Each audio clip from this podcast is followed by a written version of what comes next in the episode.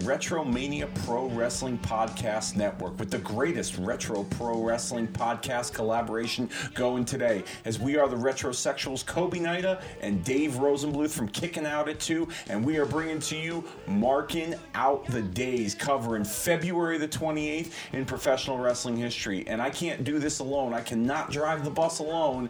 I need my I need my co-pilot. I need the other the other half of the retrosexuals. So allow me to introduce to you this week my main man, Kobe Nida. What's going on, brother? What's up, Dave? I'm gonna do. I'm gonna insert the car crashing sound effect that's before Razor Ramon or Mick Foley's song. Okay. Very cool. Yeah, I'm, that's I'm me driving the school bus. Hang on, kids. Uh, how's it going, Dave? Yeah, I- I'm, I'm, I'm doing all right. I can't complain. Have no complaints here. How about yourself? Same here. Uh, we were just speaking before the show, and it's an exciting week in wrestling. It, it's an exciting time right now too. We're on the road to WrestleMania as well. Um, just a fantastic time. Yeah, it certainly is. Uh, we we uh, you know the, the wrestling world this week saw um, Roman Reigns return and announced that he is in remission, um, which is great news. Uh, you know, it's great to have him you know back and uh, look forward to what he's got planned um, in WWE.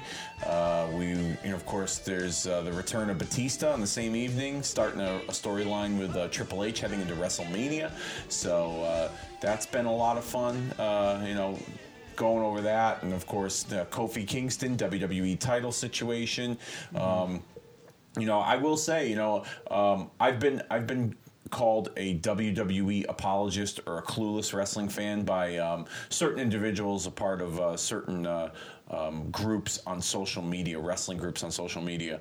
Um, one of the guys is a real fucking dick. I got no problem saying that whatsoever. No way, Dave. But yeah, Wrestling oh, yeah. fans are dicks and Yeah. take it too seriously or something. Yeah, this guy's a real douchebag. Like he thinks so highly of himself. It's it's pathetic. But anyhow, um, and I'm not even gonna give. I'm not even gonna say his name because that means he's relevant, and I don't. I don't think that to be the case. But anyhow, um, I think the the build up for WrestleMania this year has been pretty solid with what the girls have been doing with Ronda and Becky and Charlotte, and then the stuff with Kofi, and uh, you know um, even the, the the the beginning of this Batista Triple H storyline. Um, it, it, it's been it's been pretty good stuff. Last few years hasn't felt like really big time when it comes to build-ups for WrestleMania, but um, this past week between Raw and SmackDown, um, it's been some really good stuff. I will say. Yeah, I agree. Um, I actually have been watching the road to WrestleMania. I've been keeping up with the Raw and SmackDown stuff since Elimin- Elimination Chamber, um, and uh, I've been thoroughly pleased with what I've seen and been watching. Um, but enough about today's stuff. Let's let's get to the the history of this shortest month. This actually might be our shortest episode.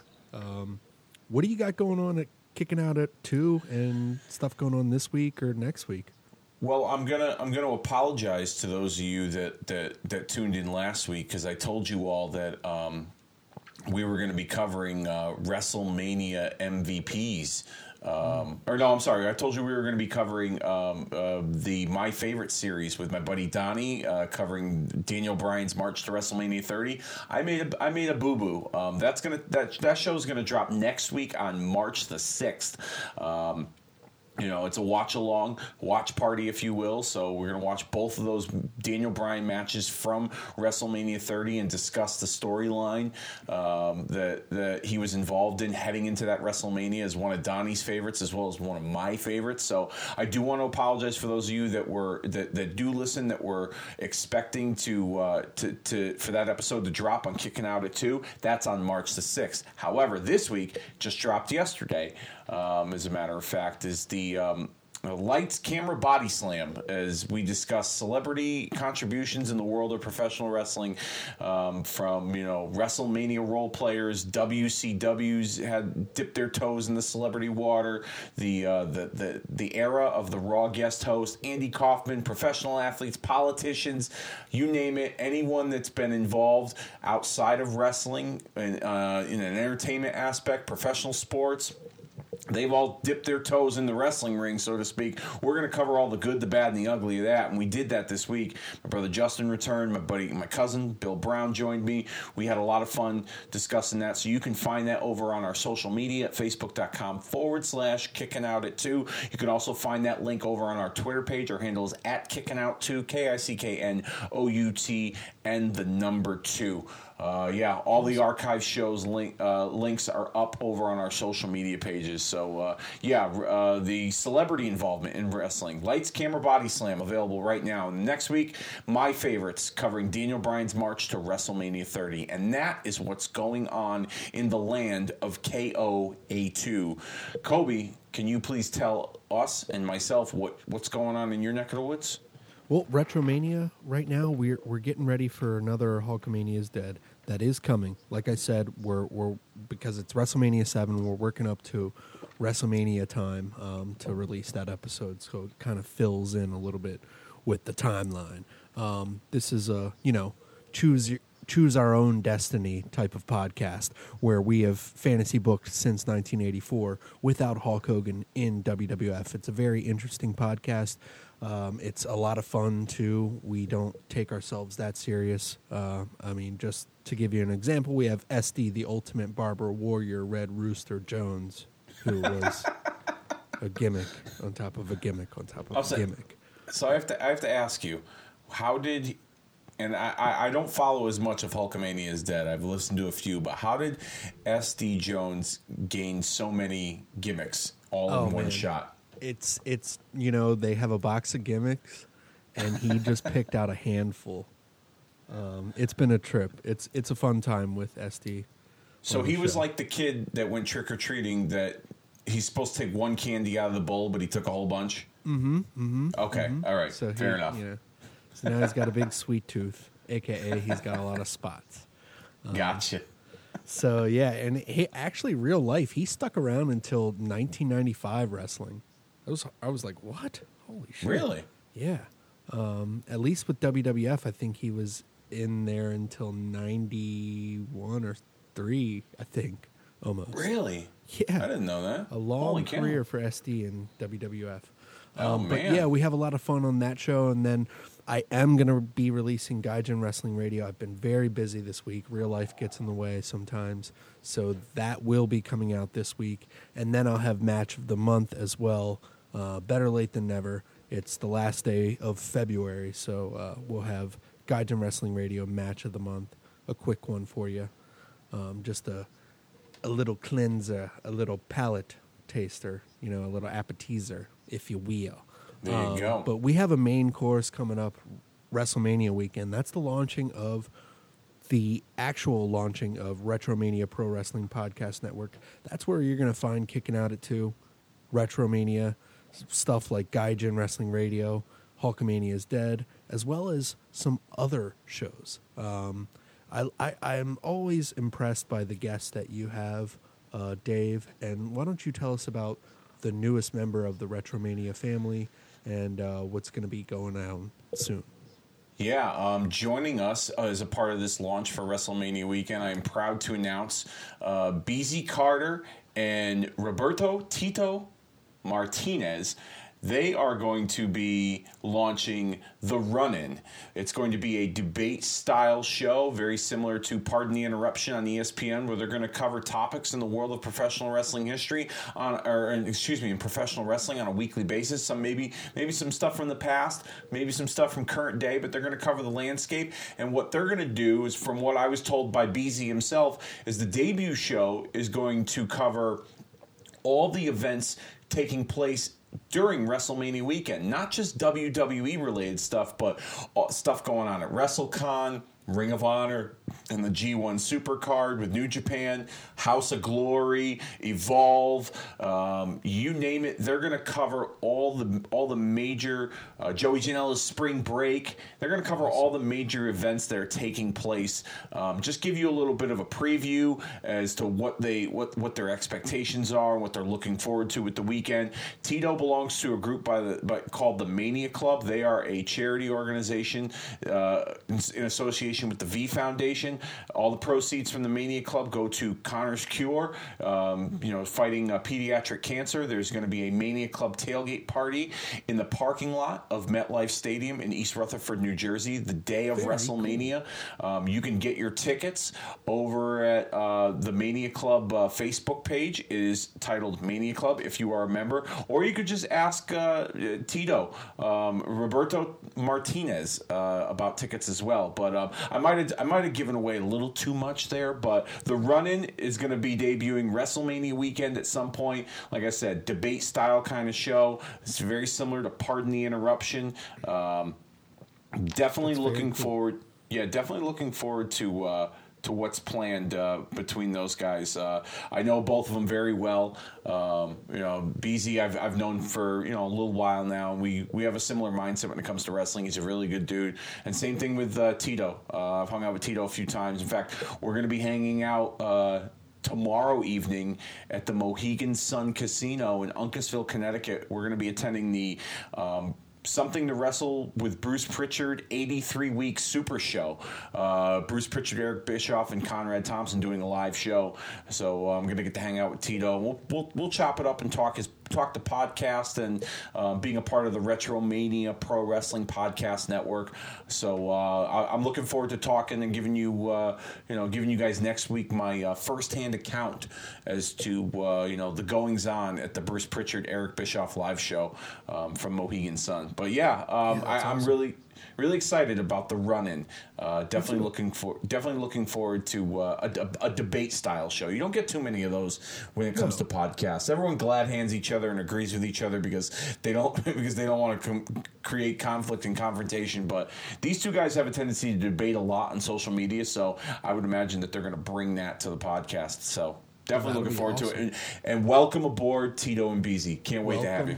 Welcome, welcome. Yeah, I'm so excited. And as always, follow us on Facebook at Retromania with the W, on Twitter, Retromania Pod, and then you can write to us, Retromania Gmail, Retromania Podcast at gmail.com.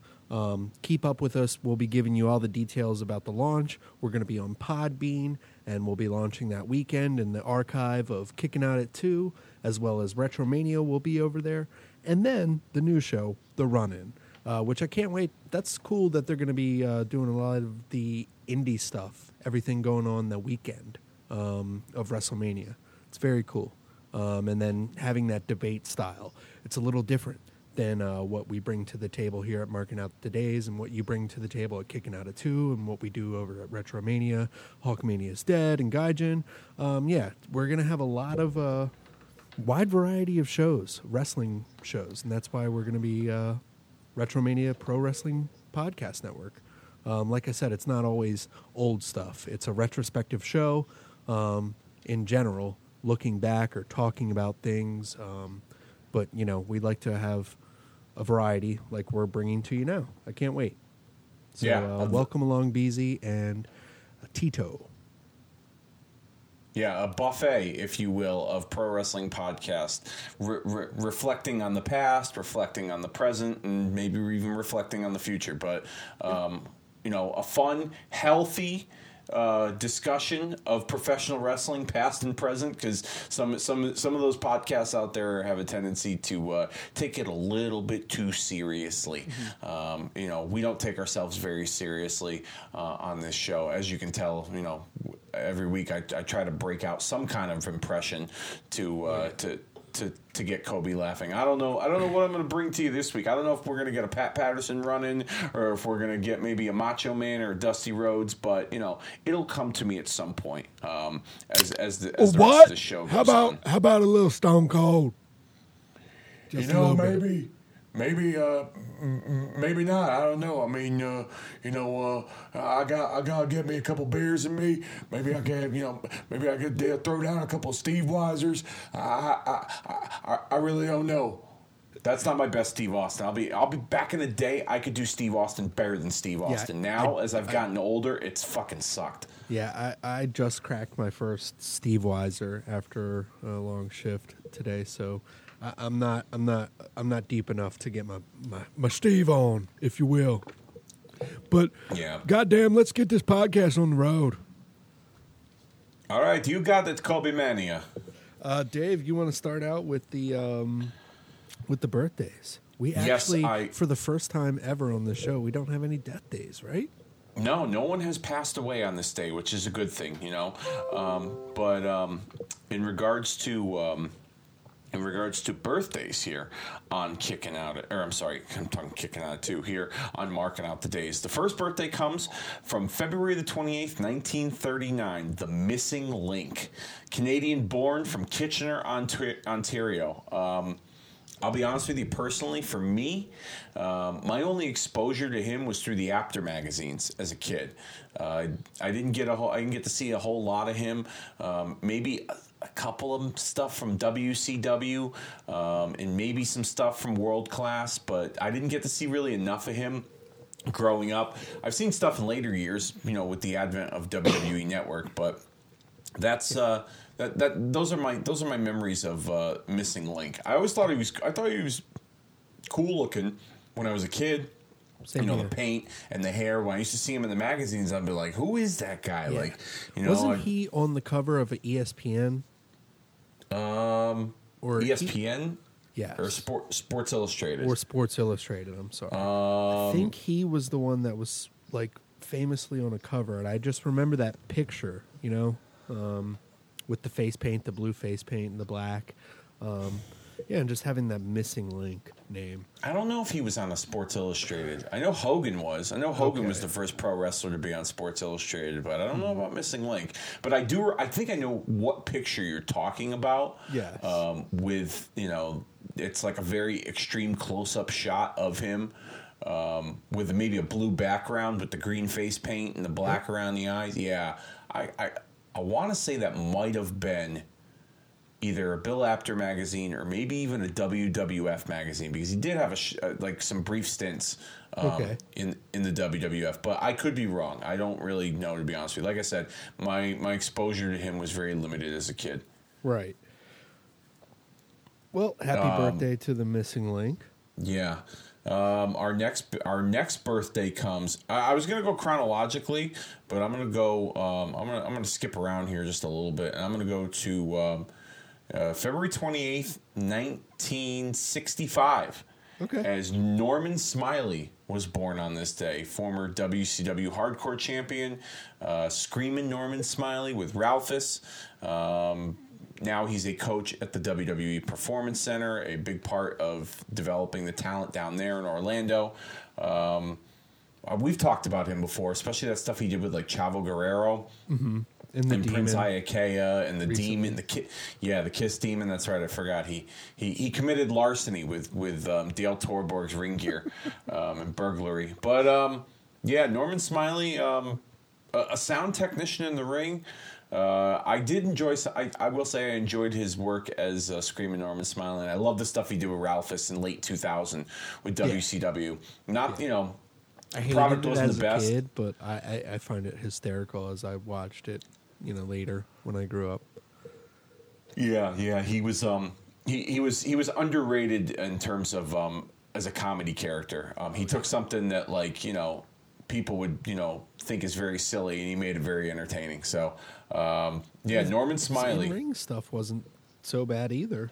When he got No, no, like I said, no t- sound technician. Um, you know, f- for sure, but like he was missing something, and you know, putting him in the hardcore division and actually doing something with him um, gave, at least in my opinion, as a kid in 1999, um, gave you something to care about when it came to him because I didn't really. I, when he used to come out with like you know the little you know wrestling shoes like the amateur wrestling shoes and his different colored tights they said magic on the back of them. I was like who the fuck is this guy? Like and they're actually taking him seriously. They put him on a Starcade with a Prince Iaukea who the fuck is this guy? And then they they really did some stuff with him with the hardcore stuff so it was fun. I like Norman. Yeah, happy birthday to Norman Smiley.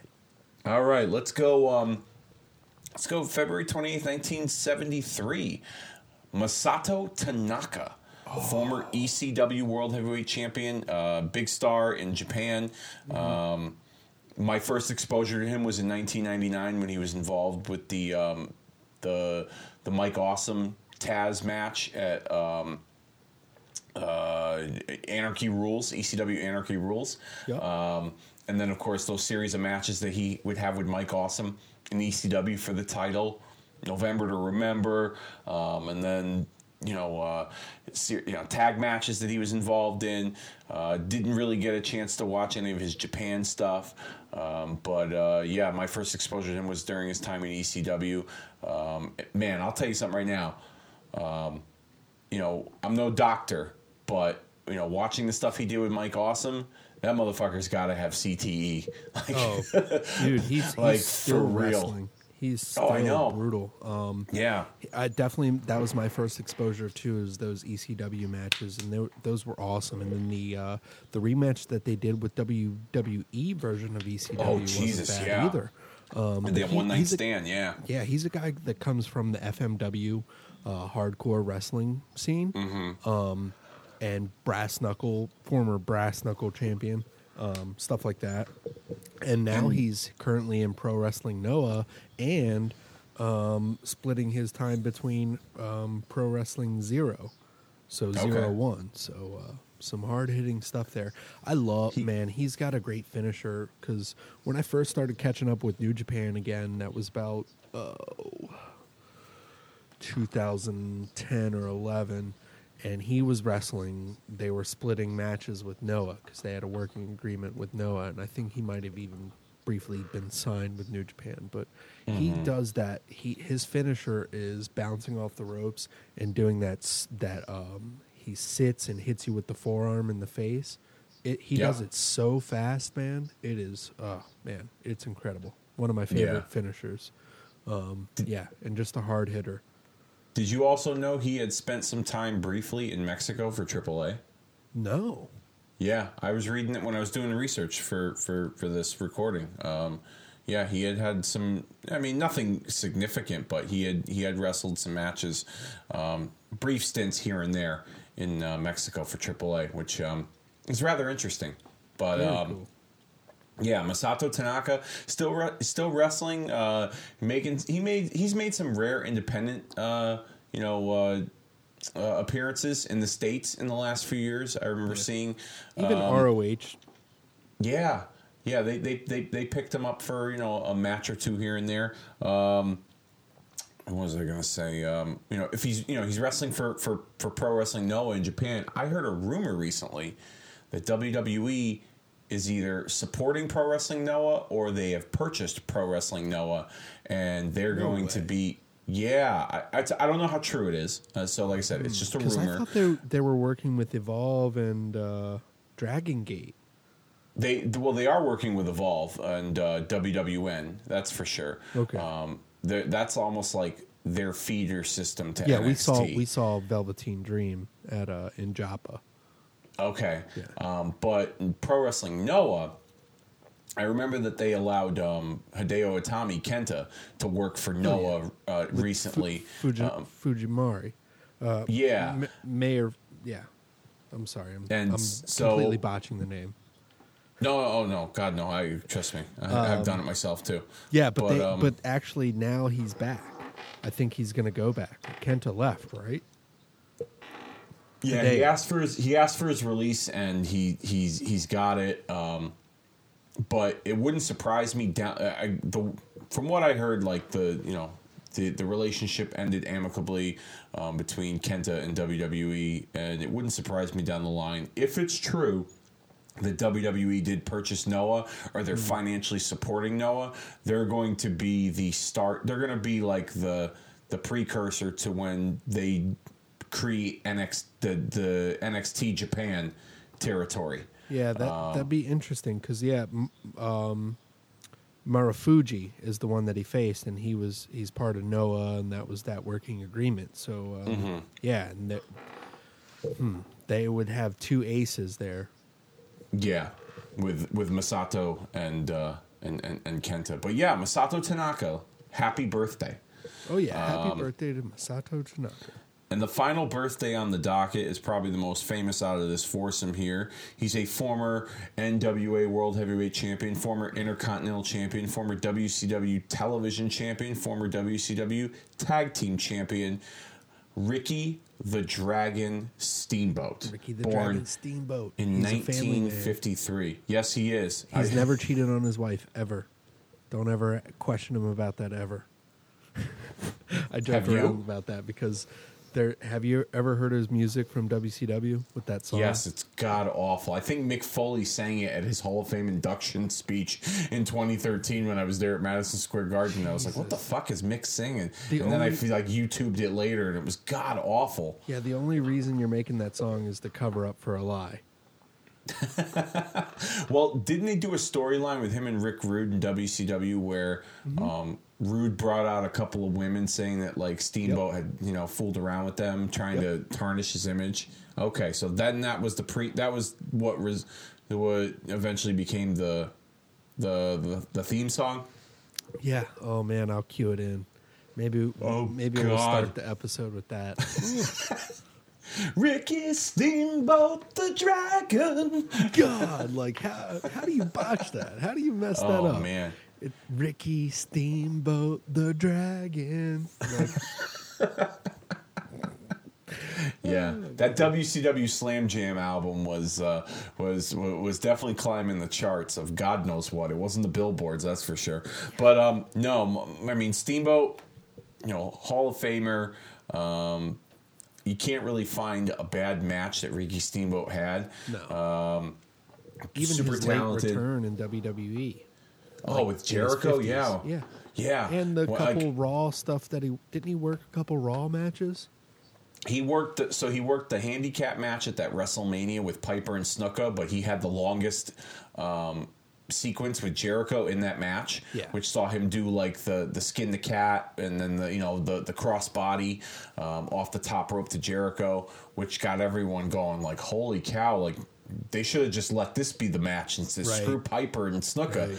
And then they had a rematch in a singles match at the next pay per view at Backlash. Oh no, you are right. They did. Steamboat did wrestle on Raw.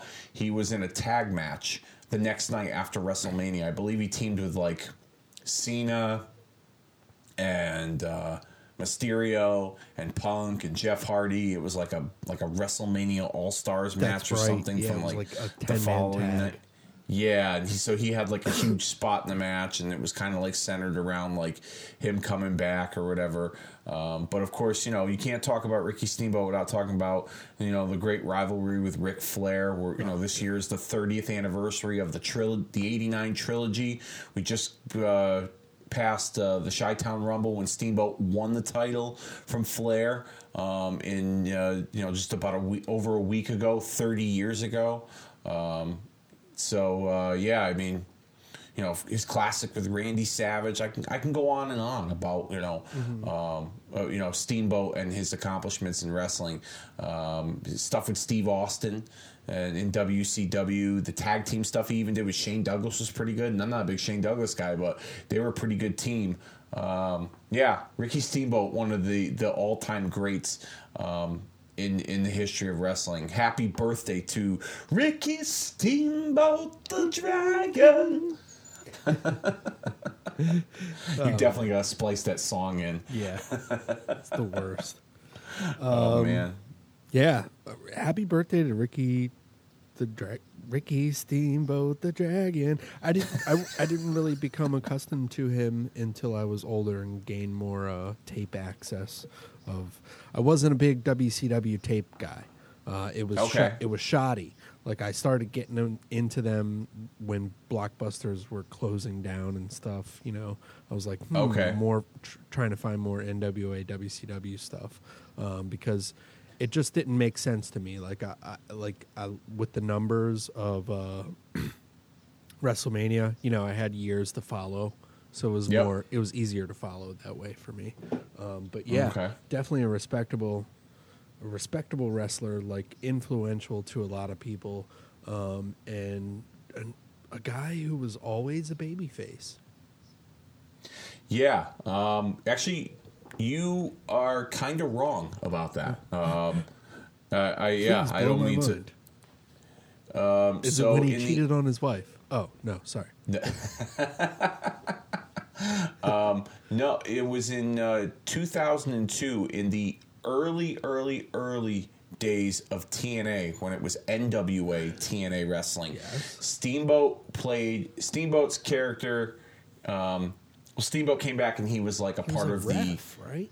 he was a ref for the main event with like when they when they crowned AJ when they crowned uh it was AJ Styles as the Yes. X Division champion. Um and uh Steamboat was a part of like the the championship committee or the board of directors of the NWA. He was basically like an authority figure. Um uh, uh, as a, uh, representing the National Wrestling Alliance, and Steamboat for and it didn't last very long, but for like two or three weeks was um, was a heel authority figure. He had Crazy. he had he had some issues with um, I don't know if you remember this wrestler. He wrestled in Puerto Rico, a big guy by the name of Apollo. Yes, but he Okay. he was working with the um, oh fuck, the SAS, right? The the Spanish. uh, the Spanish announce the Spanish announce team, No, the SAT. yeah, the SATs. Yeah. Yeah. So Steamboat was like the be- Steamboat was like the they, they they tried to do like a heel authority figure with him for like Nah. two weeks. I think I and nobody remember bought it. that. Yeah, we were. Uh, that was like the weekly pay per view black box show. Yes. Yeah. Exactly. I used to order those because they there's some We had the hidden black gems on that stuff. Yeah, some Yeah. good stuff, man. I I would love to see that library. Um, Yeah. go back because I love the Malice, the CM Punk stuff, like just random stuff that I remember. Ken Shamrock being their champion, R-Truth, Ron Yeah. the Truth Killings. When Raven debuted in TNA, that stuff was good stuff too. You Mm-hmm. Know, the, the the what do you have the um the the hair match Mm-hmm. with Shane Douglas and Jim Mitchell scalped him on pay per view. Yup, with the, Yeah. with the Clippers. Yeah, Yeah, Did him the it was wild. way. Yeah, he, yeah, he, sca- yeah, he legit scalped him. It was wild. But yeah, Steamboat, brief time in TNA, didn't last very long. They were still actually at the same time trying to get their bearings and, and then really establish themselves. So they were just kind of testing just about anything out. Um, and there was really no explanation as to why he went back to being a good guy. Um, and then he just disappeared. So the start of but TNA. Yeah, Ri- yeah, the early days. Yeah. Um, Ricky the Dragon I know we've been talking a lot about uh, the birthdays, but I mean, we this is a shorter show. But tell me a little about do you do you like? Were you a fan of Ricky's son? Um, Richie? Yes. You know, I got to s- I got to watch him wrestle once live at, Oh, at an independent yeah at an independent show in Waterbury, Connecticut. This is before or after NXT. I believe this was before. Okay. Before he was signed. Okay. To them. Um, I think this was like early, like I want to say like his first or second year in the business. Mm, okay. and um, Northeast Wrestling, uh, which is a popular promotion in the Connecticut area. Um, they had signed him and you know recognized him as you know Ricky Steamboat's son. He was, I believe, they billed him as Ricky Ricky Steamboat Jr. Um, The Dragon Junior. I don't even know if they used the dragon to be honest with you. I because I think um, Ricky the Dragon Steamboat Senior Oh. was on the card, or at least he had an appearance on the show. Um, so So, he's Ricky I, Steamboat the Junior. yeah, Ricky Steamboat the Junior. the Junior. Man, we're, we're gonna we're gonna beat that one to death, aren't we? But um, and I, I got to watch him, and I honestly at that time I remember saying to myself like WWE needs to sign him. Like he's that good. Yeah. Like he was exciting to watch, and A lot of for promise, people that man.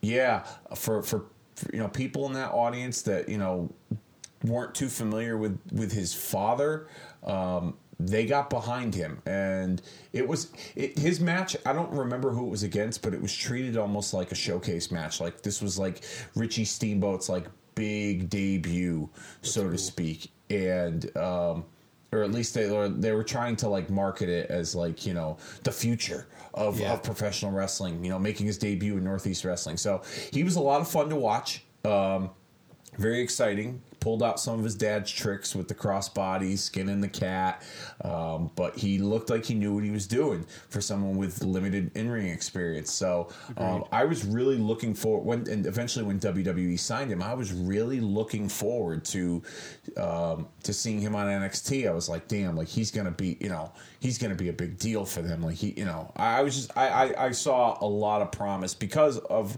you know. Who you know who who he's related to? His father, you know. I think that Um, went. his- I would his- think that went with a lot of his character too. He built the. He, Yeah. He he like he um he rode that charisma with Yeah. that little feed from the audience too. I I loved him. Um, I I was like I had high hopes for the guy, um, and I think WWE did too. And they they kind of paved the way for him to be the next Ricky, you know, the Dragon Steamboat. Um, all of his matches were built like that, and unfortunately, he got saddled with that back injury. Yeah, it was very unfortunate. I remember um, meeting him in Atlanta at uh, at WrestleMania 27 um, in the hotel. Um, and I and, and I'm going to tell this. I'll I'll- give you the cliff notes, but um, you know I'll be talking about this on our WrestleMania Weekend Memory Show, which drops April the third when we debut the Retromania Pro Wrestling Podcast Network. uh, but um, our hotel where we were staying had like a skywalk that was attached to the hotel that WWE was staying at and we were right next door to them.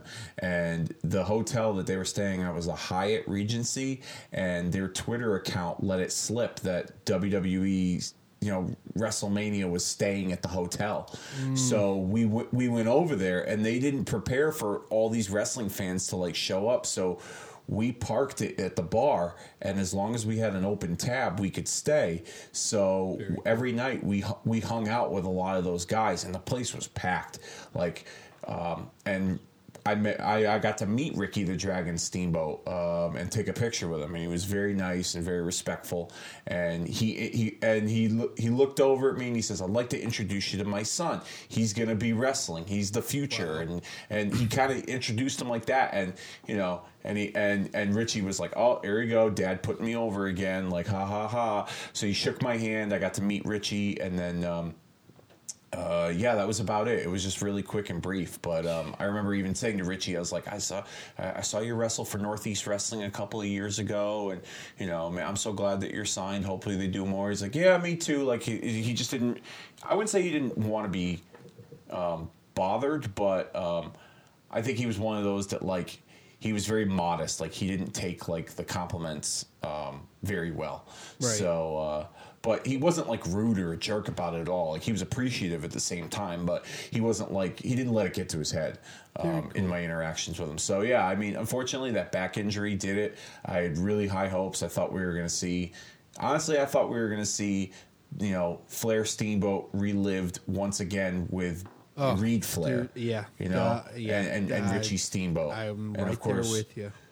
You know, he, of course, he passed away unexpectedly um, of a drug overdose uh, just a I few years they, following s- that they meeting. signed him, correct? Reed, Yes. um, I don't know if they signed they him. I know that they. to. I know that he was working in Japan. Okay. Um, and Flair was Flair was you know wanting him to work outside of WWE to kind of like earn his stripes. This is stories I've I've heard, but I'm I'm almost positive that like it was a formality he was going to be signed because he was Rick's kid, but um, Ric Flair wanted him to you know do the whole you know indie scene and and and get experience before he went to the performance center and and, and mixed it up with them. Now, am I the unfortunately, only that wasn't the case. dumbass that uh that that had hopes that David Flair would get better and get in shape?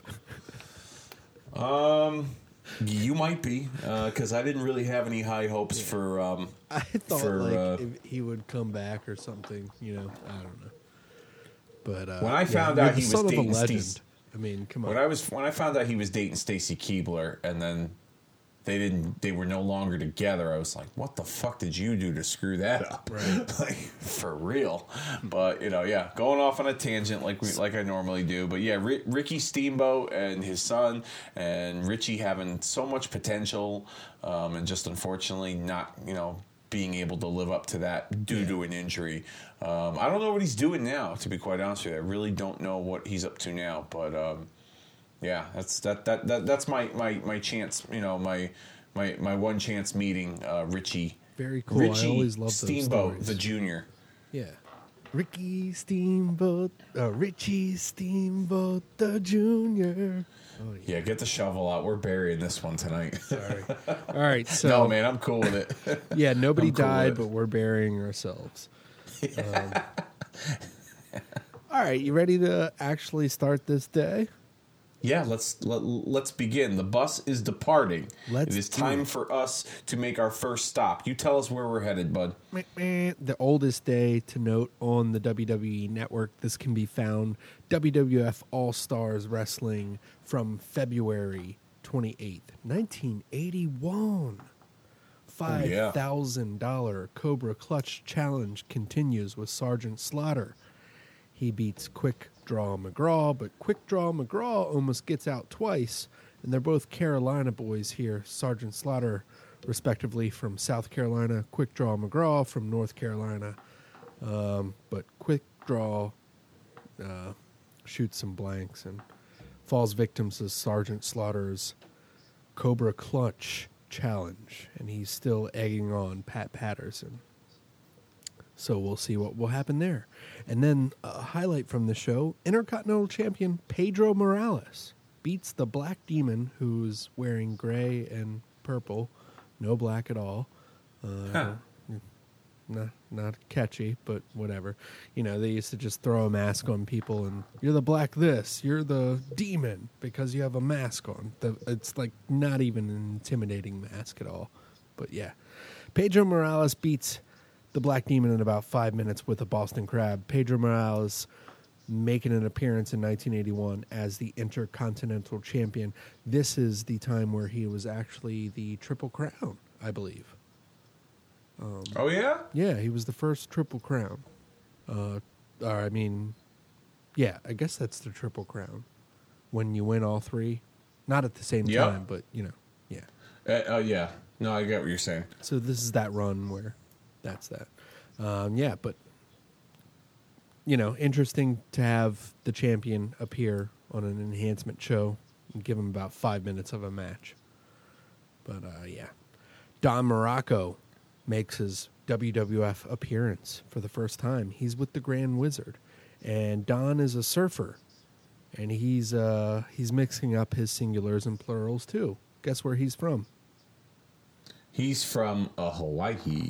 Ah, but why he mix up singular plural? Hmm. Uh, I don't know. Maybe it's uh, too too too too many too many coconuts to the head, Mister Yeah. Fuji's. Uh, he's coming for Bob Backlund, and he didn't come here for so long because it's a scum area. He's talking shit about New York, and um, Pat Pa- Pat Patterson is on commentary while Don Muraco has a match, and Pat Patterson says he's got a choke uh, near the lock, and uh, he's keeping Angelo Gomez from breeding, and uh, then he he uh, he hit him with the tongue in the throat. That's my best Pat Patterson. That's a good. You know what? It's improved, my friend. Your your your Pat Patterson. Is, my my Pat Patterson has morphed from being Pat Patterson to being fucking Borat. Like in the last couple of weeks, your Pat Patterson has gotten a lot better. You know. Thanks. I've been watching a lot of uh, 81 WWF. But yeah, the tongue to the throat and uh, Don Muraco wins. And then we have Rick Martel and Tony Garea, the tag team champions, are so hot in this tad in this territory. They're the WWF tag team champions at the time. They beat Johnny Rodz and the Hangman. And Rick Martel was wrestler of the year in 1980. I found out. And uh, Oh, really? Yeah, this is 1981. So he's fast. He's agile. He's doing a lot of like inspiring moves. I think he he's one of those inspirational wrestlers for people. And 1981 here in WWF. You know? Yeah, Martel is one of the highly underrated performers in our business, in the business, our business. Like I'm a wrestler. I'm talking like I'm one of the boys, um, which I'm totally not, by the way. Um, anyhow, I'm on the fan side um, uh, of things here. Let's not let's not get it twisted. Like most people who think they're in the fucking wrestling business when they have an opinion uh, behind it behind a keyboard. But anyhow, um, Martel very underrated. Um, someone who's uh, you know, as a performer, um, like you, like in 1980 with Tony Garea, uh, one of the hottest stars at that time. Um, I, I remember watching some older stuff with Martel and Garea, and the reactions Martel would get when he would either deliver the tag to Garea or Garea would bring in the hot tag was very similar to like those reactions that, that like females would have when like the Von Erichs would get in the ring or like Ricky Morton um, from the Rock and Roll Express. You would kind of hear that with Martel. Um, I loved Martel's stuff as the model. Um, I thought that was great stuff, and you know, it, to me, um, I'm not sure why he's not in the WWE Hall of Fame. Um, I remember as a kid, and I'm not saying this to toot my own horn, but I remember as a kid, I used to picture that like Rick Martel could have been the Intercontinental Champion, like as the model, like that's how good he was. Yeah. um, and I feel like he wasn't um, an he wasn't an IC champion. He was not. He he competed for the title. Oh my God, Against what a uh, shame. He, yeah, he was. He was. He did the the, the tag team thing with uh with uh, Chico Santana. Right. Um, Strike and Force. his, fly, and his Girls flying and. Cars. Girls and cars. That's right. Um, and then you know, as the model, he didn't have any um, success with a singles title. He did um, wrestle. He was. He wrestled Razor Ramon. He, he he was the WCW television champion. Yes, you are correct. But I always felt like Martel could have done so much more at a mid card level, like than just be like you know what he was. Um, Agreed. and you know, but not. I didn't feel that way as a kid. I'm saying this now, but as a kid, I did think to myself, like I could have picked. I pictured Rick Martel eventually winning the Intercontinental title. Like that's how good he Same was. here. Same here. I thought he was always in that contention. That's why I was confused. I thought possibly he had won that, but uh, no. Wow. But he does a sunset flip in this match and wins um, for the team, and just very impressive stuff. Like like we were speaking about, just 1981 for the time. I think he's influencing a lot of younger wrestlers. Same with the Von Erichs at the time. You know, the young, hot guys doing a lot of flashy moves. Yeah. Yeah. So then the main event is Badman Stan Hansen having a squash match. And that's about that for that episode. And moving on with the day, WCW NWA edition, February 28th, 1987. We started off with Nikita Koloff saying that Magnum TA is my friend.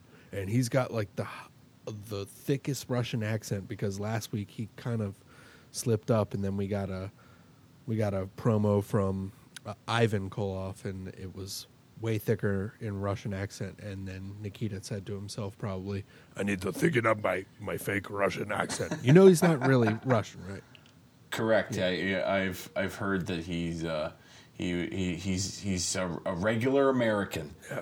Uh, if that's what you want, as, as old Archie Bunker would say, Yeah, a regular American. and they're gonna, But yeah, yeah. He's uh, talking about talking about beating up the Russians because he's, you know, teamed up with Dusty and Magnum TA, and that'll be coming up at the Omni, and. uh Yeah, then we have Lex and Tully Blanchard having an enhancement match. That's Lex Luger, the new associate of the Four Horsemen. Then later in the show, we have Jim Cornette being told by Jim Crockett that his suspension is lifted after blowing a fireball in Ronnie Garvin's face, but he had to pay a fine and they had to give back the tag team titles to Ron Garvin and Barry Windham.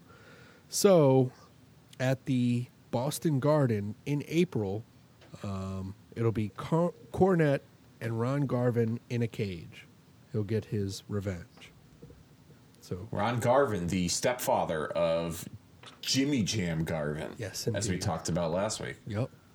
Then we get a cool appearance from the U.S. Women's Champion I didn't know existed, Misty Blue. You ever heard of her at all? I, I've never heard of the name. However, when you sent me that picture earlier today um, in the text message, um, I saw the face and I was like, she looks awfully familiar. Where do I know her from? Like I've like I met her before. Um, where have I seen her? I should say. And then it dawned on me when I was a kid. Um, famous wrestling photographer George Napolitano. Okay. Uh, came out with like a book on like some pictures that he had taken um, over the years of his of his time in wrestling and I, I forget what the name of that book was uh, but it was like a huge it was this big book and it was just all color pictures and like little captions underneath the pictures um, and there was a few pages dedicated to women's wrestlers and um, or women in wrestling and one of them was uh, Nancy Sullivan when she was the valet for Doom, uh, Medusa. And then this girl, Misty, I don't remember if she was even called Misty Blue, but I just remembered she had like that blue uh, uh, eyeshadow and eye makeup around her eyes with that same like 1980s grocery store clerk haircut that she was fucking wearing. Um, and I want to say even the same like singlet, like the blue um, singlet that she was wearing. So um, she looked like the lady that was checking me out at the CVS or at the, uh, the, the the local Food Lion. For those of you uh, you know uh, retrosexuals out there that are 36 years old like myself that remember all old shit like that. Um, and I was like, oh, she was from that. uh, She was from that book when I was a kid. Like That's that's, where I recognize her from. Yeah, I Yeah, didn't. I like I said. Didn't know if she was Misty Blue in the book. Don't remember. I don't have the book anymore. I think it. I think I lost it um, as a kid. But yeah, that's where I. That's where I recognized her from, and I was like, oh, okay, all right. Yeah, and there was. I never knew there was a women's U.S. title. That's interesting too. Same here. That's what I was about to bring up. I never knew this title existed. I never knew she existed. The title looks cool.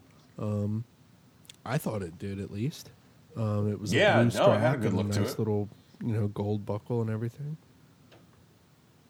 Yeah, no, it had a cool look to it. I liked it. I liked it. Um, but you know, as we as we've discussed before, fortunately at this time, women's wrestling was was um, was seen as like a, a special attraction. So Yeah. um, it wasn't a regular thing, and I'm sure that you know the, the, this women's championship um, wasn't seen for a very long time, if ever, after um, this appearance from Misty Blue coming to the stage. Misty Blue. Can't wait to run down that match. It's coming up soon. Misty Blue has a match. She talks with David Crockett. Is that that's David Crockett with the beard, right? That is that is David. he yeah, is the that is worst, David by Crockett. the way. He just- Everyone says he's terrible. Oh, like he has the worst ADD and delivery, and he's just yeah, he's yeah, just not very good. Um, at least I I can't stand him. Uh, I've heard other people say it too, and I don't. I, I didn't. I've not really paying paid close attention to his commentary um, over the years. I know that like I've heard him with Jim Ross before, and maybe even Tony Schiavone, but like I've never paid close attention to his commentary enough for me to say that he was terrible. But I've heard a lot of people like yourself say that. So now I'm gonna have to go back and watch um, an old episode of uh, NWA Championship Wrestling and uh, find out for myself how bit bad David Crockett really was. Yeah. Moving on with this episode, uh, Dusty calls Dick Murdoch an egg sucking dog. and they're going to get it on eventually because Dick Murdoch turned on Dusty and sided with the Russians. Then we have a promo from Lex Luger. He says he's happy to be an associate of the most elite group in wrestling. The elite. Uh, I'm sorry, the Four Horsemen. And we have some infeuding with the Four Horsemen, though. Ole punches Tully after a match that Ole and Arn have. Um, Ole Anderson, the old dog of the crew, fighting against Tully because he mentioned that Ole missed a wrestling show because Ole was watching his son wrestle. Sound familiar? Yeah, I've uh, I, I, yeah, 1998, Ric Flair. That's how familiar it sounds. Yeah, interesting stuff, right? Yeah. So that's why the f- infeuding is going on there. But we get this women's match. oh, cool, it's Misty Blue going against whoever it is, but it's just a bunch of crotch shots. I sent you pictures earlier today. Yeah, I s- yeah, I saw Her that girl opponent- needed to wear a bra too. Yeah, her opponent has no bra on. Um, we'll we'll post them in the in the links on Facebook. They actually have to blur out the opponent's crotch at one point because it's so bad. Really? Yes, that's the one picture Oh, my I goodness. send you. Uh, yeah. Oh, I'll, you know what? Shit, let me go back and look and at everybody it. in Sorry, the crowd honey. is really creepy because it's that closed studio in WCW, and you hear just like, "Come on, baby, come on, baby." Oh, yeah. Uh-huh. It's like weird. And Tony and David are distracted, and Tony's like, "Sorry, it's it's hard to concentrate." And then Ole comes out and argues with JJ Dillon. We don't even see the finish of the fucking match. They don't even care. So yeah, you're right. That title probably is not going to appear again. Uh, as JJ Dillon's out there, Ole and Tully start fighting in the back, and then we go off the air. Yeah, I'm looking at these pictures right now. Sorry to change the subject, but uh, it must have been cold in that TV studio because this girl with no bra uh, looked like the turkey was ready. Yep. And then uh, the other shots here, these other crotch shots that you sent me here, um, yeah, they had to blur it. Up. There's one where like the like the the middle rope is like completely covering it, so like they were saved there. But then there's another one where it's like clear as day that they had to blur out that crotch shot. Um, and uh, and then I'm also noticing the referee in this picture with that um, that that god. I used to think that was Hulk Hogan's brother because of the hair.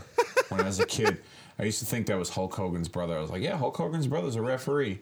Like I was, I was like sure as shit. I was like, as I was, I was convinced as I was, con- I was convinced that, that that was his brother. I swear to God, as as as sure as the sunrise, that was Hulk Hogan's brother. So Honest to God. Yeah, Oh. I used to say it to my friends, but I'd be like, "That's Hulk Hogan's brother. He's the referee." And what was his name? Did you give him a name at all? I think his, I think, I think his name was Randy Hogan. I swear to God, I'm not lying to you. But there was a wrestler once in WCW that was Randy Hogan. I've seen that picture too, and I was like, "Oh, did the ref finally make it up to, to the big boys and, and the big boy status and become a, a wrestler too?" Yeah, the sick shit that goes on in my brain. That's fun. Uh, but yeah, that was nothing but a but a mess there at the end. And poor Misty Oh Blue God. and her opponent, who was very cold at the time. Yeah, like I said, they must have, they must not have paid the the the the heat bill because uh, yeah, that turkey was ready and then some. Yeah. that's for sure. That's about that for that episode. Uh, moving on with the day, WCCW, that's World Class Championship Wrestling down in Texas, February 28th, 1987. Uh, uh, what a shitty product. Uh, no wonder they were getting yanked soon. Um, they talk about this mercenary Jeep Swenson, which doesn't sound intimidating at all. Does that sound like an, an intimidating name, Jeep Swenson? Mer- Jeep Swenson, mercenary Jeep Swenson. Um, you get rid of the mercenary. The mercenary part is probably what saves it, but the Jeep Swenson sounds like a like Jeep Swenson sounds like the name of a detective from like a 1980s TV show. Mm-hmm. Like like like William Shatner could have been Jeep Swenson. Like if you canceled T.J. Hooker, and you put William, found you know what I mean? a clue. Yeah, exactly. Like, I am Jeep Swenson. This week on Jeep Swenson. Yeah, exactly. Oh the Swenson Files. So I haven't seen what he sounds like, but that's Gary Hart's new associate that's going to take out Red River Jack, who is Bruiser Brody under a mask. Really? This- yeah, this is the time that Bruiser Brody is booking the territory, and he can't come. So is he doing the old? Uh, is he doing the gimmick that Dusty did with the um the the the Night Ranger, the Lone Ranger, the the? Mm-hmm. He's got a white yeah. mask with uh, a white duster. It's a badass white duster, by the way. Uh-huh. um, and then jeans and red belt. So yeah, but Gary Hart's been calling him out. He's like, it's obvious that's Bruiser Brody. They'll eventually collide, um, but tonight the main event. It's an awesome blow-off match, the long-awaited rematch of Mike Von Erich, who was sick, nearly died, came back, should not be wrestling. Uh, Mike Von Erich going against his old friend Brian Adias family friend. But Brian Adias turned on the family and joined Gary Hart. The announcer fucks up and says, This is a 61 hour time limit. I was like, Whoa, 61 hour time limit. Wow, that's, That's be so a fucking random. Yeah, no, 60 minutes, but a one hour time limit. You know what I mean. But I thought it was fucking hilarious. I was like, man, this is going to be a 61 hour time limit. Um, yeah, so the match starts off bing, bing, bing, drop kick to the back of Brian Adias. He runs into Gary Hart. Uh, Mike Von Erich rolls up Brian Adias. The referee pins the counts to four. One, two, three, four, and the match is over in five seconds. This big match that they built up for over a year goes like this, and it's over. And uh, Mike Von Erich will die in a month. Really? Yeah, he'll kill himself That quickly? Okay. Oh yeah, he yeah he was one that killed himself. So Who that's didn't kill themselves? Yeah, that's that why I'm bringing this up. except for So Kevin. That's the only reason. They're t- they're a terrible product at the time, but Mike Von Erich has a lot of personal problems. Uh, he's getting some DUIs and stuff, and he's got some drug issues, and uh, territory's a mess. And that's WCCW at the time in 1987, February 28th. Okay. Ready to Not the Huh? not not the glory not the glory days. That's for sure. no, It sounds like no, no, no. Those were about 10 years ago. yeah. Uh, 77, David Von Erich beat um, Harley Race and was next in line to become the NWA champion. And then a couple years later, in 1984, he would eventually die in Japan. And then we have Kerry Von Erich having a um, a motorcycle accident, having his foot amputated. Michael almost dying last year. Has not been a good time for the territory. Certainly not the case. No. You ready to move on to brighter days? I am ready. Let's do it. Let's do it. WWF Monday Night Raw. February 28th, 1994. Yeah. Um, this the the only notable there's there's two notable things that I took from this Raw after watching it. Um, number one, the Shawn Michaels interview. um, I thought that was good stuff. The way it was produced, where Michaels kind of took over the microphone and Stan Lane was asking the questions, but you didn't see Stan Lane on camera. Yeah. You saw him in the beginning of the segment when Michaels took away the microphone and Diesel kind of shoved him, but um, you didn't see him for the remainder of the interview. The best line out of that whole thing was that Stan Lane and the cameraman barge in, and Michaels has just got a towel on, and Diesel's standing there, and he's like, he's like, all right, man, let me put something on first before we continue this interview. Camera cuts back to Stan Lane, like they're peering around the corner, and then Michael's like, okay, I'm ready now. Yep. And the only thing he put back on was the Intercontinental title belt and the sunglasses. Yeah, that bogus Intercontinental title belt. I thought that was hilarious. I just found that so funny. Very Um, good. I like and- that spot and too. and then he said Yeah. he was going to give Diesel the bogus Intercontinental Championship belt after he won on uh Yes, because because Diesel deserved it. That's what he said. And I was like, I was like, damn. And I wonder why they split up. Because you're about to give him a fake belt that doesn't mean anything. Yeah. You know who would have thunk it? But what I really took away from this episode was the opening match. Oh. Um, Macho Man and Yokozuna uh, for the WWF Championship. I thought that was a great match. Crowd was into it. Um, story was was well told. Um, with the a lot- implications a lot, of like Savage could distraction stuff too with Cornette and Fuji. Oh yeah, but no, it was it was still really good stuff. Um, Because the crowd the story was just to- eating it up. Oh yeah, oh yeah, for sure. And that's a small little building in there too, so it wasn't like they were in front of like 15 15,000 people. They were probably in front of fifteen hundred people, but it was loud in there, and it sounded like those guys were just you know um, had had them in the palm of their hand, uh, and and it really like set the tone for um, you know it was a there was major impl- implications going into that match because if Savage won, then he was going to replace Yoko and go on to uh, WrestleMania to face Lex Luger. Um, so there was a lot of that going on. Even though Savage was advertised to face Crush, that would have changed had he been the champion. But overall, I loved the match. I thought it was great, and I remember as a kid hearing about the match taking place. But I never got a chance to watch it live because I had a bedtime. My parents, you know, made me go to bed on Monday nights before Raw even started.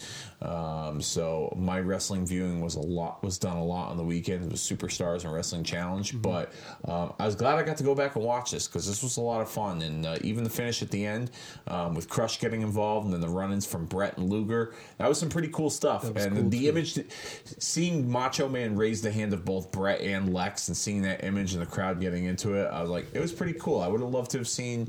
Um, I would love to have seen Savage more involved in the storylines. Me too. Um, I, I wanted to as a kid because I didn't like that he was a commentator, but looking back on it, watching it, I was like, man, imagine if he was like a, a, a major focal point, like Brett and Luger was. That Yeah. like that would have been some cool stuff, you know. Savage and Yoko more hell, Savage and Owen Hart, And- you know. imagine the stuff that they could have done there. Yeah, it's really cool, and not to not to cut you off, but it's No, like no, the, by all the- means. like Vince McMahon kept saying, like certainly a Hall of Famer, Randy Macho Man Savage, like he's like hyping him so much, like the face of the company. And uh, Yeah. you know, you're without Hulk Hogan at the time, going against Yokozuna, and so many near falls in this match. The fans were like getting psyched out at. Um, and then yeah, you know that DQ but it's and Vince says this this uh, the the DQ finish. He goes, "This is comparable to Nancy Kerrigan." Yeah, when you know, Oksana, when Nancy Kerrigan was robbed against Oksana Baiul at the Olympics, like Yeah, yeah, that that was rather silly. And he even brought it up again, like when they when they came back from commercial and showed the replay. Yeah. and he was he was just like just like the Olympics. You know, Macho Man was robbed like Nancy Kerrigan. Like, Yeah. he was really trying to drive home that like point because that was you know around the time when. Um, you know Nancy the the Nancy Kerrigan, uh, Tonya Harding, uh, the Tonya Harding, thing. the whole deal, yeah, with the with the with the pipe and the knee, the back of the knee. So that's um, a famous real life angle. yeah, yeah, a real life angle that who, who wrote. So let, so let, all right, let, let, let's go off the beaten path here for a minute. So for those of you that for those of you that are not aware or that are not old enough to understand the conversation Kobe and myself are having right now, um, that's not related to this show whatsoever. Um, Nancy Kerrigan was an Olympic figure skater, and so was her um, her, her colleague, her her Olympic counterpart, if you will, uh, Tonya Harding, and they were competing for um, Olympic gold um, at the 1994 Winter Olympics. And Nancy Kerrigan was attacked by a mysterious attacker with like a baton or a nightstick of some sorts, and it made the news and it would eventually be revealed that Tonya Harding had knowledge of these people, um, you know, her boyfriend and the the the boyfriend's friend that set the whole thing up so that Tonya Harding could move on in the Olympics and and and win Olympic gold. Um, and it was very like tabloidy, like it was like that was like the early days of like um, like I don't know, just kind of had like a the, the the heels of uh, who was the the mob girl that killed a guy. Something, Yeah. uh, something Fisher, and then Lorena Bobbitt stuff was coming up. you know, Oh, like, oh, this was Amy, like, Amy, Amy Fisher. Amy Fisher. Amy Fisher was banging Joey Buttafuoco, and she shot Joey Buttafuoco's wife um, in the in the face. But Joey Buttafuoco's wife survived, and and it was revealed that Joey Buttafuoco was nailing Amy Fisher. And but you know, long Crazy story times, short, guys. and- the '90s. yeah. Yeah, the '90s, the '90s. You thought the '80s was bad, man. The '90s was fucked up, like really fucked up. Like it was so fucked up that people want to go back to the '80s. That's how fucked up the '90s was. But um, yeah. So they they tried to incorporate. Long story short, as I just went on this rant here in this tangent, um, they tried to uh, incorporate the the, uh, the the story with Nancy Kerrigan in the Olympics to and relate it to Randy Savage's uh, loss um, and and lost opportunity at the WWF Championship against Yokozuna. Which And as far as the rest of Raw goes, the rest of Raw was probably I the the rest of Raw was probably probably booked better than the Nancy Kerrigan Tonya Harding angle. But the real question I have to ask you is that who booked the Nancy Kerrigan Tonya Harding angle in 1994 at the Olympics? Not Who- Who, sure. who do you think would have written that? Oh, that sounds um, maybe your boy Bruce Pritchard. because Bruce- the Bruce- element Bruce of looks- surprise. Um, but I, Yeah. I could see like WWF almost stealing from this. What if the march to WrestleMania 12 or 11, for that matter, um, it, it's Diesel against his friend Shawn Michaels, and someone takes out Diesel's knee. you know, Hmm, Interesting. or, you I'll be honest with you. s- The, wrestling already recreated that Tonya Harding angle later that year in 1994 when um, Hulk Hogan wrestled Ric Flair at Clash of the Champions from Cedar Rapids, Iowa, uh, in August of that year, and they did a masked man attacking Hogan from behind And with a baton. Butcher. They and it ended up being. Uh, yeah, brother Bruti, the butcher, but yeah, they recreated the Tonya Harding angle in WCW Wow. back in, in the summer of I '94. about that. Yeah. Well, the Yeah. the only thing I'll note on this episode, Bam Bam Bigelow goes up against a friend of mine, Mike Corey. He's from Maryland. He was an enhancement talent in the '90s. Uh, Vince keeps calling him Mike Curry. It's Mike Corey. Um, Mike has a hard fart, hard fart victory. Sorry, a hard A heart fart. a hard fart victory. That's uh who said that? I forget who said that, but somebody did. Uh, I think Daniel Bryan. Um, but yeah, so Mike has a uh, decent match here, but he gets slammed a couple times, one, two, three. But yeah, Mike Corey is a great guy. Um, bouncer for uh, the DCW wrestling stuff that I was involved in, and as well as a local bar that I go to. Um, just a great guy, and a lot of like knowledge about the business um, and cool stories from him. Um, definitely shout out to Mike Corey. Very cool. Yeah. Very cool. And the rest of the episode is, yeah, Earthquake squashes Gangrel in a mask. Gangrel is called the Black Phantom because he wears a black mask, and that's how they do it. Yeah, Wait a minute. Gangrel was the was the guy under the mask. yeah, yeah, that was him. I did not know that. No kidding. And Earthquake was gonna originally face Ludwig Borga at WrestleMania 10.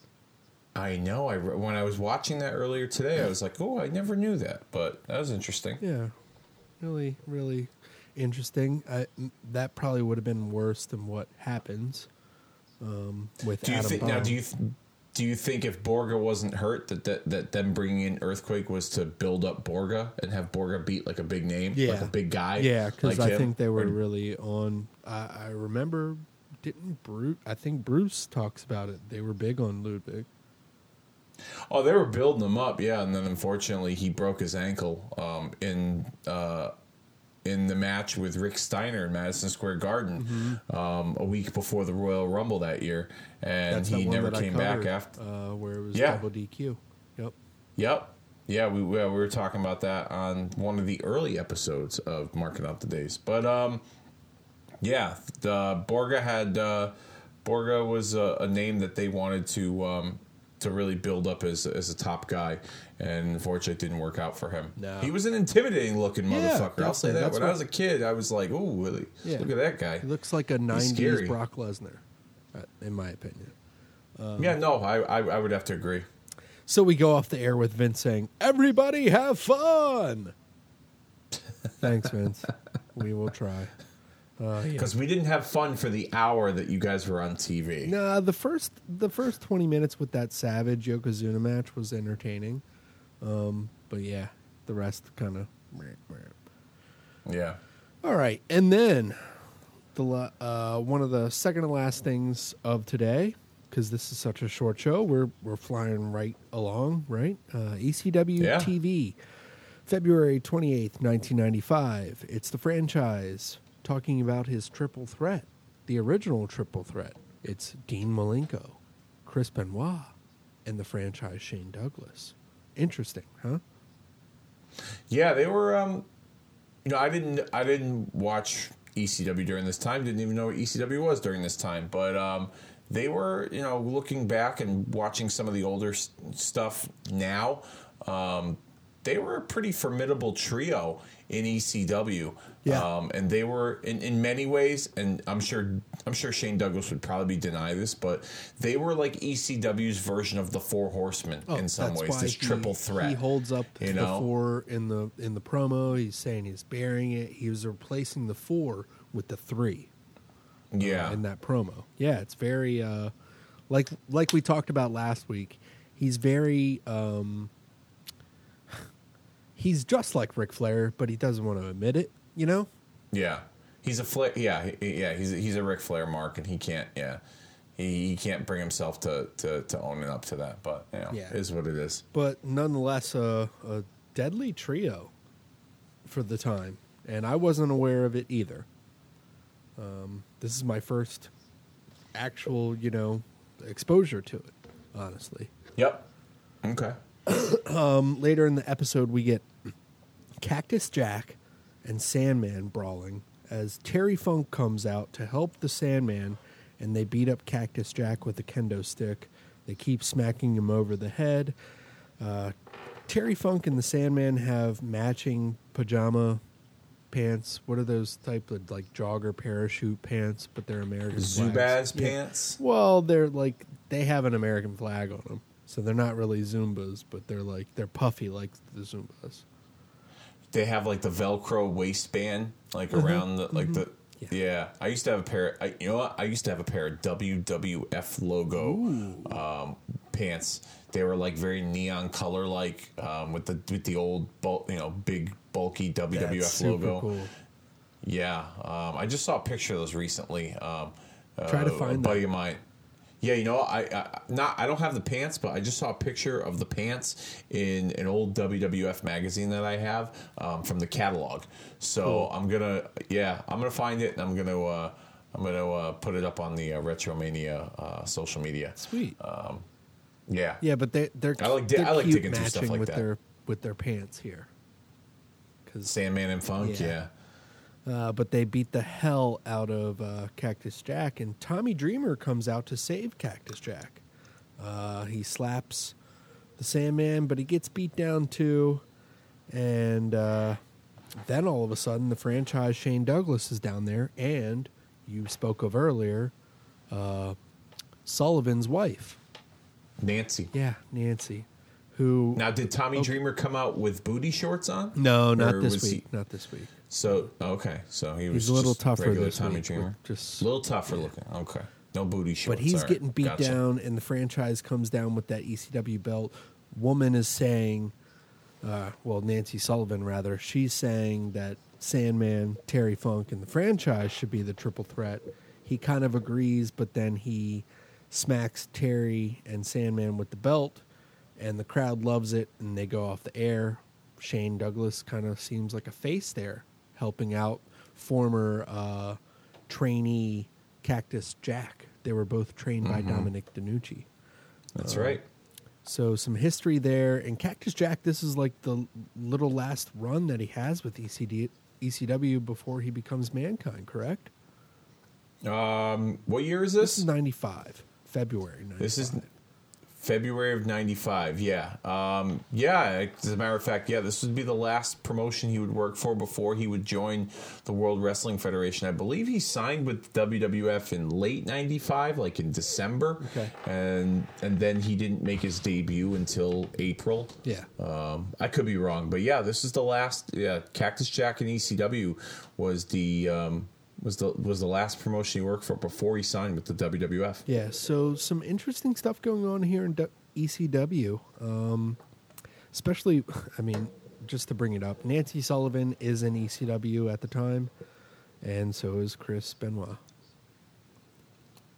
Interesting, interesting. Before they even uh, before they met, look at that. Yeah. So, yeah, stuff there for ECW. That's about it. Um, and then Sunday Night Heat, 1999. The only thing I'll bring up here is uh, a big match that you would think would happen is Undertaker and Kurrgan. Undertaker beats the hell out of Kurrgan here. No. They wrestled? Yeah. No kidding. Mm-hmm. So, yeah, Really? It's one of those things, yeah, like Attitude Era, like you would think like they try to push for that to put the Undertaker over to have a big match, but if you go back and watch, you'll see why. Well, I remember during this time it was like this was Undertaker Ministry of Darkness, correct? Yes, this is he was doing 1999 stuff with, deep like- stuff like corporation Okay. and then the ministry, and they're almost Yeah. about to, you know, merge. Yes. Yeah. Okay, so Kurrgan must have Kurrgan must have been part of the oddities then, Mm-hmm. if I'm not mistaken. Okay. Interesting. You know what? Now I'm gonna want to go back and watch that, just because I don't remember seeing that. I might have saw it at that time because I did watch a lot of Sunday Night Heat. So yeah. I'm gonna have to go back and watch that. And then the All right. main event is a no contest. It's Chyna and Triple H, two future Hall of Famers. Yeah, they square Yeah, off. sing- they square this off in the main for- event. Kane comes out, Okay. and uh, you know stuff going on there with DX and uh, the corporation and uh, all that good stuff during 1999. Yeah, we've talked a little bit about the the Triple H Chyna uh, rivalry. Yeah, but it's that the interesting that they had. go one on one here. And it's a little bit of a you know match, um, but yeah, they save it with the Kane stuff, and uh, I think we're getting near the end of Triple H interacting with Chyna. Okay. All right. You know what? I'm going to go back and watch this Sunday Night Heat because there's some interesting stuff that you that you just brought up, Yeah. especially that Kurrgan Undertaker stuff. But yeah, I, a lot of stuff I don't even remember. That's pretty cool. Mm-hmm. But yeah, I'll have, to, I'll have to go check it out. Yep, and uh, that's about it for the day for me, honestly. Yeah. Yeah, man. This Oh, what- it, it was a short it was a short one, but that's cool with me. second. Okay. What happened in the year 2000? Wasn't somebody born Oh. this day? We Oh, forgot yes, the right. last We birthday. ta- we talked- we Jesus ta- we talked I'm about this. Let's, No, man, no, don't apologize. All the way to the the beginning. Back again. Let's start this whole episode. no, uh, last birthday, Dave. Hit that rewind button on your podcast right now. I didn't do that. Welcome, everyone, to the Retromania Pro Wrestling Podcast Network. I'm your co host, Dave Rosenbluth, along with Kobe Nida, and we are the Retrosexuals. and this is Marking Off the Days. Let's start with the birthdays. All right. On February the 28th in the year 2000, Mae Young gave birth to a hand. Yes, indeed. yes, she did. Mae Young. She delivered a splash uh, in a match, or she got splashed, right? Oh, okay. I was about to say. But yeah, that's right. I forgot. Yeah. She, she wrestled 2000 Crash Holly. Monday Night Raw. Yes. Yep. And uh, she was involved with Mark Henry, and uh, yeah, she delivered a splash to Crash Holly actually, and then she was injured. She goes backstage, and we get the birth of a hand on TV, folks. The year was 2000. I remember watching this and being like, I do too." The fuck. Actually, this was the night after the No Way Out pay per view, um, and I was at that pay per view that night. Oh wow, cool. Yeah, um, which I'm going to cover at some point, probably next year, uh, to commemorate the 20th anniversary. Uh, it was my first ever pay per view event I ever went to. Oh, that's so Um, cool. So I remember going to that event. It was a lot of fun. And then watching Raw the next night, and I just felt like there was just like a lot of crap, like a lot of things I didn't like about that Raw. Like number one, like you know, Cactus Jack Mick Foley retired, no longer part of the company. wasn't sure if he was going to come back. Um, the the situation The Rock was in. Um, as a fan, this is not me like you know being armchair booker here, but as a fan, I was like, I was like, man, I like, I don't want, I didn't want to see the Rock in the situation that he was in because he got screwed the night before. And what had Um, happened the night before? Shane McMahon returned and helped the Big Show defeat The Rock to become the number one contender to the WWF Championship at WrestleMania, um, which got probably one of the biggest pops of the night Yep. when he did return because it was like out of nowhere. Yeah. He had like n- no part of the storyline whatsoever. Um, and then uh, trying to think what happened. Uh, uh, that oh, so anyhow, that Raw was just very like it was. I don't know. I just the whole you know. I, I, I guess I was coming off this high of how awesome the No Way Out event was, and then when I watched Raw that next night, I was just like, I was like, ugh, like this, this wasn't last night. You know what I mean? Like this is what they're doing here. Like ugh. Yeah. I don't know. I just This is the build up to WrestleMania 2000, correct? Yep. Yeah, Yeah. This, This, was, one of the worst. I think um, it just didn't have me excited for it. Yeah. Um, I mean, I was excited for the event, regard- but no, regardless of all the shit going into it, yeah. But they could have, you know, the road to WrestleMania was sloppy because uh, I think they didn't know what they were doing. Because yeah. I mean, you had four. We had the first ever fatal four way for a main event. Mm-hmm. Yep. Yeah, And it took a while to get there too. Yeah. But I mean, I guess you know, it was. I guess you could say it was part of the story and part of the build up with Rock having to go through all those obstacles, which really started that night um, as Triple H and Big Show. Even though they were the WrestleMania opponents, they were opposing The Rock. Um, Yep.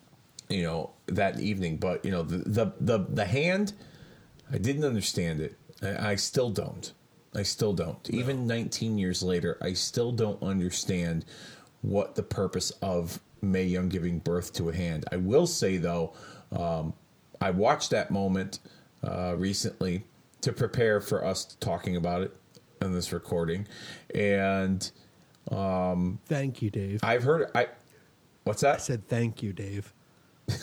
Well, I it's funny sure as 'cause fuck it- did not. Yeah, I yeah, I took one for the team. All right, dude. I got to watch. Yeah, I I, I took one for the team for us. All right, you know. I mean, you, you, you do the heavy lifting for, for, for this this show, but I, I, I took the biggest hit of them all this week and had to watch that. But I remember hearing stories that Jerry Brisco legitimately got like sick and was going to throw up when this happened. And so i made sure i watched it back and he like legit had like a shoe a shoelace size you know snot coming out of his nose because he was gonna throw up because of this this rubber hand with this like pink jelly like coming out of it like oh my god like it was just it was just awful. There was just like like I said, that that Raw like it, it felt like to me as a fan like you had this great show from the night before, and it's like, all right, here's our here's our greatest hits, mm-hmm. you know, and then it was like, and here's what we can do when we don't give a shit, you know, the next night on Raw, and that's what it felt like. True. Very true. Uh, so Yeah. Oh, what a time. What a time. yeah, I, I will For sure. like you think about like the ridiculous shit that we see now, but you can Mm-hmm. always bring that moment up, and uh, that's the one. I think yeah, yeah. Oh, that's yeah, that's for sure. that's the jumping sure. the shark moment. Um, if Oh, there that- ever that is one. that fucking shark ate whoever was in the water. Yeah. yeah. it ate, the shark. It ate the person in the water and left a hand. Yeah, pretty much. Yeah, that's how that's how that's how it came to be. that's how Mae. That's the the birth of Mae Young's hand came to be because some shark ate a human being. There we go. You solved the mystery. Attempting was- to jump the shark. Yeah. It ate. It was like a game of- in the hand. It was like a game of pro wrestling Clue. it was the old lady in the dressing room with the rubber jelly hand. Uh, well, Dave, where can we find Kicking Out at Two and all those beautiful podcasts that you have with your illustrious guest over there? Beautiful. Wow, that's very that's very that, that's quite the intro. Beautiful. I like that. I might I might use that for for an intro for next week. Um, you can find kicking out at two each and every week over at SoundCloud.com. You're also going to be able to find archives of Kicking Out at 2 on Podbean when the Retromania Pro Wrestling Podcast Network launches WrestleMania weekend starting April the 3rd, Wednesday, when we cover WrestleMania weekend memories. But before we get there, This week you can find Kicking Out at 2, facebook.com forward slash Kicking Out at 2. We cover uh, lights, camera, body slam, celebrity involvement, professional wrestling history. And next week, March the 6th, my favorites with Danielle Garcia as we cover Daniel Bryan's March to WrestleMania 30. You can also find links to those shows over at you know, like I said, the Facebook as well as our Twitter handle is at kicking out two K I C K N O U T and the number two. Um, I got some some bonus content coming your way um, in the very near future. on kicking out at two. Uh, WrestleMania related. Don't know when I'm going to throw it out there, but I'm going to throw it out there to give you guys some extra bonus content. So be on the lookout for that in the coming weeks some uh, some WrestleMania themed uh, watch alongs, watch parties, if you will, uh, to get you ready for WrestleMania as we are on that road to WrestleMania on Kicking Out at Two. And Kobe, why don't you let everybody know what's going on in your neck of the woods once again? Yeah, definitely. Uh, Retromania, we're going to be dropping Hulkamania is Dead episode 14, baby. We're getting ready for WrestleMania 7. It's going to be Ric Flair, who's the champion at the time right now in our alternate storyline, our alternate fantasy booked storyline. Um, who's going to be his challenger? We don't know because Sting didn't rightfully lose that title, and he was the champion prior to this. So it's going to be an interesting time, as well as episodes of Gaijin Wrestling Radio, following up on New Beginning, the preview of Honor Rising, and the stuff going on this weekend with New Japan. Um, actually, the following weekend, I'm sorry, coming up with New Japan, they're going to be having some cards again. So that'll be all previewed on Gaijin Wrestling Radio. You can find us on Facebook at Retromania with a W. You can write to us at Retromania Podcast at gmail.com. You can find us on Twitter at Retromania POD. And like Dave said, once we launch once we launch Podbean, we'll have the archive chronologically of both kicking out at two and everything that Retromania has done. So you'll find that backlog there. Then you'll have new episodes of Kicking Out at Two, including the new show, The Run In, with BZ Carter and Tito. And then you'll have all the shows from Retromania Pro Wrestling Podcast Network. Um, so yeah, it's going to be a lot of fun, man. I, I can't wait. I'm looking forward to it. And a little bit of a spoiler alert: we did do our top ten WrestleMania rundowns, and I had a great time doing that show. Um, yeah, it was a fun time. Um, just listening back to oh, it. yeah. Um, we had different. We had a lot of different WrestleManias in our top ten, which was very cool and for very different reasons. Which we give those reasons on that podcast. So I can't wait for everybody to check that out. Yeah, it was a very diverse uh, list of, of WrestleMania top tens that you know I, I look forward to uh, going back and listening to myself um, as we get set for you know that show to launch as part of our bonus content for the Retromania Pro Wrestling Podcast Network on WrestleMania weekend. Yes, indeed. Uh, so stay tuned on Dave's feed as well as mine, and we'll be giving you updates and more news as we get closer to the launch of the podcast network. And I can't wait for it to launch, and then we'll be uh, in one little base area and uh, continuing on this cool community that we've built already. So, uh, yeah, as always, Dave, I will catch you next week. How's next week looking for us for marking out the days? Uh, we're heavy on birthdays, that's for sure. Um, but we also have. Um, I know we kind of de- I know we kind of set some guidelines in terms of uh, you know how far back we're going to cover, and so uh, we're going to kind of briefly touch upon um, an episode of Monday Night Raw from 2005, as well as an episode of SmackDown from 2002. The main event was The Rock taking on Scott Hall from the NWO as we were getting ready for the build up to WrestleMania 18. Um, and I'm sure that there's plenty of other. Um, uh, major moments or not so important moments in wrestling history um, f- from years prior with you know whether it be ECW All Star Wrestling or old an old Monday Night Raw from 1994. Um, like I said, heavy on the birthday, so um, we got we got a pretty fun show planned for you next week. Yeah, it'll be fun. Um, hopefully, some more highlighting moments. Uh, maybe another song we can rip on the whole time. There you go. Yeah. So as always, I had a great time, and uh, thanks for joining us on uh, Mania the Retros. Of uh, I'm trying to like put it like Ricky the Drag, like like trying to put it like that, but I can't. I, I'm failing you guys right now. Uh, sorry. It's officially dead. Yeah, Pat, you wanna we said wanna we said we were going to kill it. We're doing it. Yeah, that's it. I I buried it right there. Uh, last go. grain of dirt on top of the plot. Okay, folks. Well, catch you next week, Dave. As always, it's a pleasure. Thank you very much, my friend. Looking forward to it next week. All right, bud.